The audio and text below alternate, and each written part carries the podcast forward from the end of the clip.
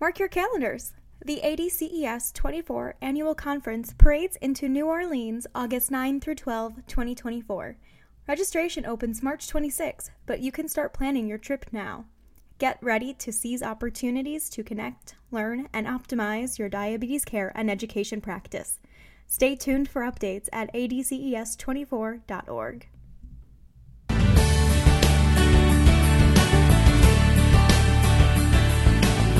Hello, and welcome to ADCES Podcast, The Huddle, Conversations with the Diabetes Care Team. In each episode, we speak with guests from across the diabetes care space to bring you perspectives, issues, and updates that elevate your role, inform your practice, and ignite your passion. I'm Joanne Rinker, Senior Director of Content, Practice, and Learning at ADCES. If you enjoy The Huddle, please take a minute to rate and review the show on Apple Podcasts. Today we're discussing the role diabetes care and education specialists have in reducing provider burnout and burden.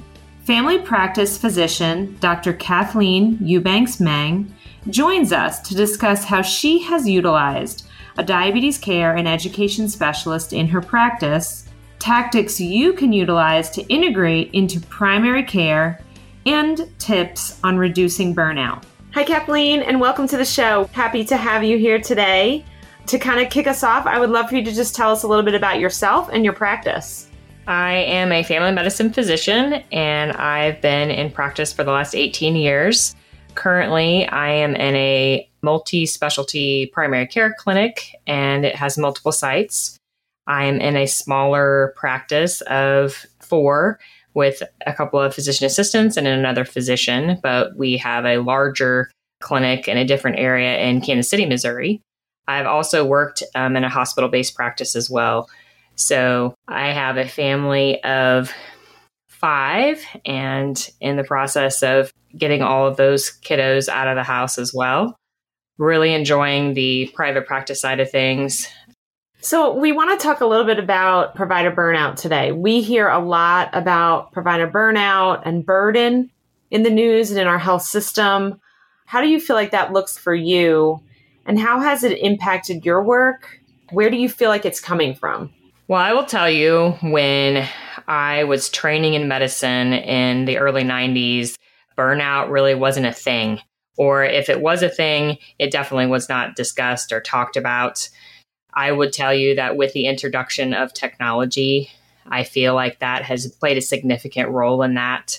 When I was training, I was able to go in and spend time with patients, write down my notes, move on to the next patient, present to my faculty, present to my colleagues, and there was actual time for collaboration.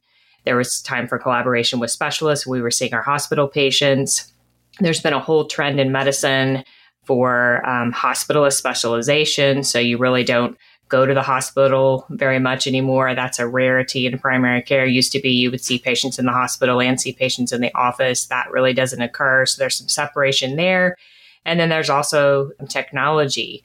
There was no quality measures, matrices, risk factor adjustment coding, all of those things, and RAF scoring, all those things that have come about in the last 10 to 15 years, that really wasn't a part of what medicine was. It really was you and your patient and taking care of them and whatever they presented with, or preventative care. That was all a big part of our training.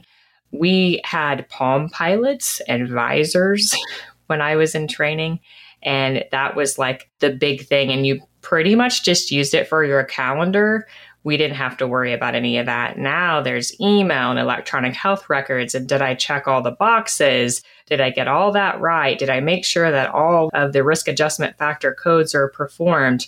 Did I make sure that all of these things are covered in the plan and make sure that all of that is included? So I think that that is a significant contributor to burnout. I would tell you, for me, how we've been impacted in my practice. We have had several physicians over the last few years leave primary care altogether. They decided, hey, I can't do this anymore. And I think that's the biggest thing and the biggest risk, definitely in primary care, is that we're in a primary care physician shortage. And I've seen it in my own practice, physicians saying, I can't do this anymore. I can't find a balance. I can't make the income that I need to make. I can't see my family. And this is really impacting my overall well-being, physically and mentally. And I'm thankful that my partners recognize that. I think the biggest push right now is recognizing the signs of burnout before it happens to you, and then doing things about it so that you can continue to do what you love. Because these are physicians that have been in primary care, some for 10 years, some for as long as I'd have been. And they said, I can't do it. I can't do anymore. And so they moved into a completely different area of medicine. One of them did non-clinical medicine. The other ones are doing different types of medicine, but not primary care related. So let me ask you this. I know that your practice utilizes a diabetes care and education specialist to help reduce that burden and burnout. So how has that really helped you and your practice? When I was in medical school, I had a large interest in diabetes care, and I was pretty sure at that point that I was going to go into family medicine. And I followed an endocrinologist who was doing insulin pumps way back in the day when insulin pumps were a brand new thing. So I wore an insulin pump with a patient with saline. I am not a person with diabetes, but I did all of those things and really became interested. And I did that with a diabetes care and education specialist along with the endocrinologist. So that was kind of my beginning of my journey into diabetes care. When I went into practice after residency, and then also during residency, we did use a diabetes care and education specialist, and we actually did rotations with them in patient education and learning how to educate persons with diabetes. So in our practice, using them, our person's name is Melissa, but using that diabetes care and education specialist has become significant in reducing my time with the patient, in that I can actually focus on some other things and complement what they're doing and what they're discussing with Melissa. So how that works in our practice is she will see our new patients with diabetes diagnoses. She will see if they're just struggling with, hey, I don't know what to eat, or I am not really sure how to check my blood sugar, or I'm going to have a new medication and I don't really understand that. And so I will start that process in my 15-minute clinic visit, and then she will spend 30 minutes to an hour with them discussing, going over, reviewing. And it really depends on where they're at in the phase, but she really focuses her efforts on persons with diabetes that may not have a good understanding of what's going on, or are really having a difficult time with either medication or with dietary needs. And so she is able to spend that extra time with them. And then she can communicate with us as the provider or physician. And we have a really good open working relationship. We've established protocols, so there can be medication adjustments if there needs to be. She can really tailor nutritional aspects of their care, and that works really well. We have a lot of different protocols established with that. So there's a lot of forefront work that has been done before we get to the visit that she has or that I have. And then there's a lot of communication back and forth. And with that technology piece, because we're in different locations, the nice part is that technology actually does allow us to see technology's not all bad. And do you feel like they're actually able to help you a little bit with like risk stratification? Because you mentioned that she kind of helps you with the patients that need it the most. Absolutely. So our electronic health record has things built in so that all of our persons with diabetes that have an A1C that's greater than 8, we reach out to them. She will reach out to them. Anyone who is going to become insulin dependent, we also will reach out to them at that point as well. And so those are all people that will come up on a list for her. And so she will follow up with them, but also with a provider. And so she really helps me manage that higher risk population. So persons with diabetes that have multiple risk factors, all of those things play a role in their overall healthcare. And she does an excellent job of helping us follow up with all those things. That would be something in a day that I'm seeing 20 to 30 people very difficult for me to be able to do. And she can pick right up and make sure that they're getting the care that they deserve and need. It's wonderful. So for our listeners who really want to try to integrate their services into a primary care setting, what would you suggest? I mean, what would be the best way that they could actually approach providers and talk to them about the benefit of having the diabetes care and education specialists on their team? I think knowing the providers in your community and their level of comfort. So kind of where they're at. We have a wide variety of comfort levels in our practice. We have some internal medicine physicians who are very comfortable with managing insulin pumps and managing persons with diabetes. We have other physicians who are family medicine physicians who may not feel so comfortable with that aspect of a person with diabetes care. So if you know your provider's level of comfort with diabetes, that helps you help them with all these, which I kind of alluded to a little bit earlier, with the high risk codes and the high risk population management per se. They really can focus in on that and say, hey, I know you have to meet these certain quality matrices. I could really help you because we're, I don't want to say judged or graded, but kind of on how well we are doing with our persons with diabetes. And if their A1Cs are greater than 8, then we're not doing our job. Well, when you integrate a DCES into your practice, they really can assist you with that. And I think presenting yourself with, hey, this is not a burden. And while upfront, it may be a little bit more work, in the end, your patient overall is going to achieve better care. You're going to have a lot of that burden lifted off of you. And really, at that point, will become this communication that doesn't have to be prolonged, but that ultimately the person with diabetes then can really look to both of you as a part of their healthcare team. I think presenting yourself as a part of the team, and it's an essential part of the team, that really can take out that burden from the physician and help prevent burnout. I think that's a really big key to that. And know that at sometimes they're going to be like, nope, I don't want that. I don't have time for that. Keep gently trying, because we definitely had providers in our practice that were like, I'm not going to use this. And now the funny thing is they actually are some of our more higher utilizers of our DCES. So yeah, I appreciate that. I know that approach is really important, and the DCES is always trying to prove and show and share their value. So those are some good tips. The other thing I wanted to ask you about is that a lot has changed over the last 18 months.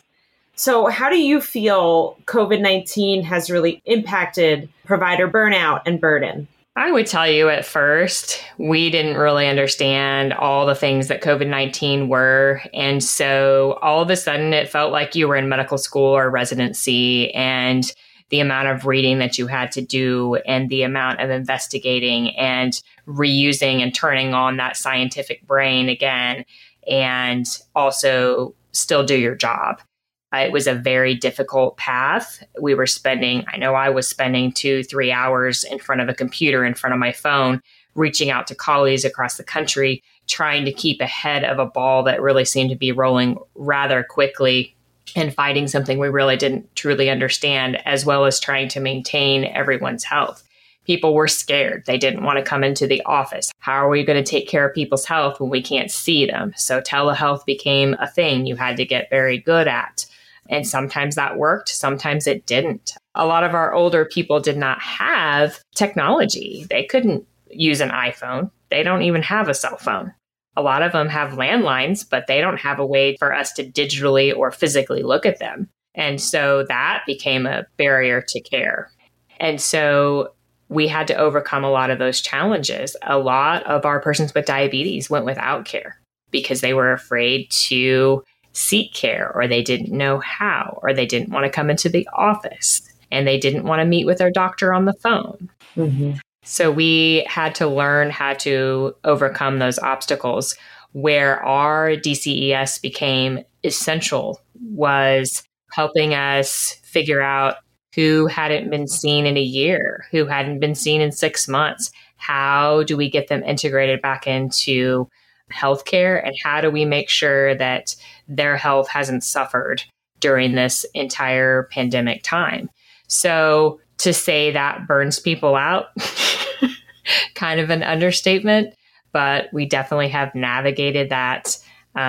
Sometimes it was really dicey and sometimes you really did want to throw your hands up. But I think now coming out to the other side of that, we've learned a lot about how to reach out to patients, how to reach out to people, how to make sure that they're receiving the care that they need, the education that they need, and how to do a better job if something like this were to come up again. So before we wrap up, do you have any tips for us to kind of handle stress and burnout of the pandemic, but really in this kind of new age of technology even? So if there's one thing I learned out of coming out of COVID-19 was how to set better limits for myself. So when I was reading and doing all those things, I would a lot of times were doing that before I went to bed. Not a good plan to read about how you're going to die before you go to bed. It gives you really bad dreams. So I stopped doing that, started setting some limits on when I was reading. I started setting limits on my phone. I have an iPhone. I can set limits on the apps, including my email. I started doing that. I slept a lot better. I've limited my social media reading. So my mindless, what I call my dopamine, I decide not to give that away to my phone and actually use that myself. So I stopped doing that. I started setting limits and I rested a lot easier. Started doing things to do some self-care. So I went back to yoga, making sure that I was getting some form of daily exercise, even if it's only 10 minutes. I've made sure that I started doing those things. Doing the self-care is important. If you don't do the self-care, you can't care for other people. And so making sure that you're doing those things for yourself, really, really important. Kathleen, anything else you'd like to share with us as a wrap-up? I would tell you that having our DCES in our practice has been a significant reducer in our stress levels and in our burnout rates, because she has truly been a lifesaver in our ability to care for patients and be good to yourself. You're the only one that's going to do that, and make yourself that priority, because if you can't take care of yourself, then you're really going to have a hard time caring for other people. Awesome. Thank you so much for being here with us today. Absolutely. My pleasure. Thank you for listening to this week's episode of The Huddle, Conversations with the Diabetes Care Team. Today we heard from Dr. Kathleen Eubanks-Meng and the role diabetes care and education specialists have in reducing provider burden and burnout. We learned that providers are challenged in the primary care setting with covering all that needs to be addressed during a visit, managing electronic health records, and incorporating ongoing support. When diabetes care and education specialists are integrated into provider offices, they can become a partner in diabetes management and take on the level of care needed to improve outcomes. They can impact overall quality measures while reducing provider burden and ultimately burnout. For additional resources, visit the show notes at DiabetesEducator.org/thehuddle. Membership at ADCES gives you access to the education, networking, and resources to improve your practice and optimize outcomes for your clients. Find out what ADCES can do for you at diabetes.org/join. The information in this podcast is for informational purposes only and may not be appropriate or applicable for your individual circumstances. This podcast does not provide medical or professional advice and is not a substitute for consultation with a healthcare professional. Please consult your healthcare professional for any medical questions.